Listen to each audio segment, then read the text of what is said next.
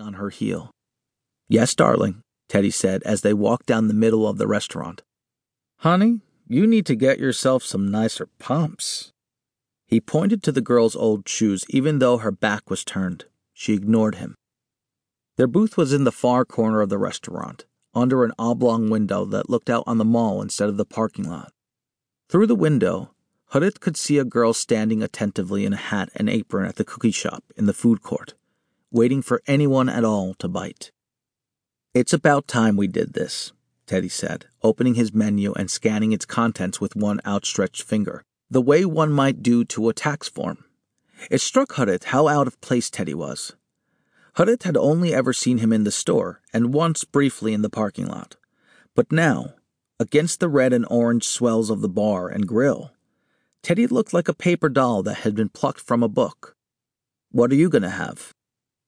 Harit had never had a drink with another person in his life. He'd never had a drink, period, until after Swati's death. A week after the tragedy, Gital Didi came by with a few groceries for his mother, and in the middle of pulling bundles of coriander, tubs of yogurt, and flour from the brown paper bags, she pulled out a six pack of Bud Light and set it on the counter as if it were the most natural thing to give him. Harit froze in the middle of the kitchen, eyeing the beer as if it were a squirrel that had bounded in through an open window. Gital Didi said, Perhaps that will help, and turned away to put a gallon of milk in the refrigerator. Later, after his Swati act, while reaching for that milk to make a nighttime lassi, Harit saw the beer, large and prominent on the small shelf. He lifted the whole six pack up, the cans thumping against each other, and eyed the cold metal carefully. Then, as he had done at ten years old when extracting an orange Fanta from his parents' icebox, he set the package back on the shelf and pulled off one can. He took it to his room, sat on his bed, opened it. The psst of the can making a much louder sound than he had expected, and had to shove it into his mouth to stop the foam from hitting the floor. He sucked at it, the bubbles burning his throat and the taste acrid and so bitter compared to soda. By the time he finished the can, he was already drunk. He spent the rest of the evening moaning with heartburn into his pillow, but the next night he drank two more cans, finally realizing why people got drunk to forget things. By now he was used to the scratch of the alcohol at the back of his throat, but he also had no idea what it was like to drink in front of someone, or more precisely, what it was like to be drunk in front of someone. It was this worry that made him order a Coke. A Coke? Teddy said. I didn't take you out so that you could order a Coke, sweetheart. Time for a big boy's drink. I'll have a vodka soda and make his a rum and coke, he said to the waiter, a butch young man with spiked hair, huge arms, and orange tanned skin. Sir, please, a coke.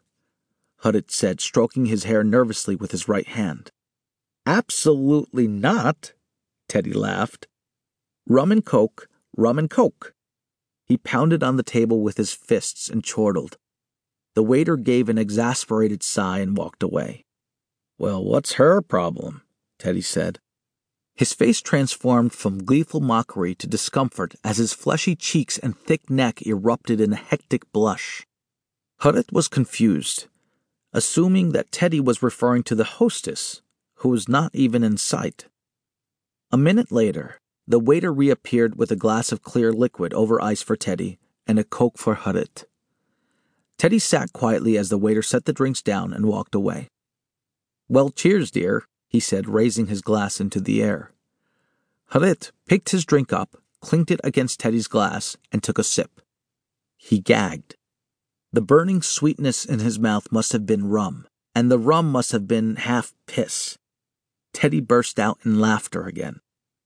Harit had always thought the jolly dry heave of Teddy's laugh to be comical. But here, in this crowded restaurant where the people in the booth next to theirs peered over the partition to give a stern eye, he hated it. Honey, don't tell me you've never had rum before. No. Have you ever had a drink before? Harit looked at Teddy angrily and said, Yes, I have had several. Oh, really? Teddy was chortling again. When? After my sister died. Harit hadn't expected to be so mean spirited.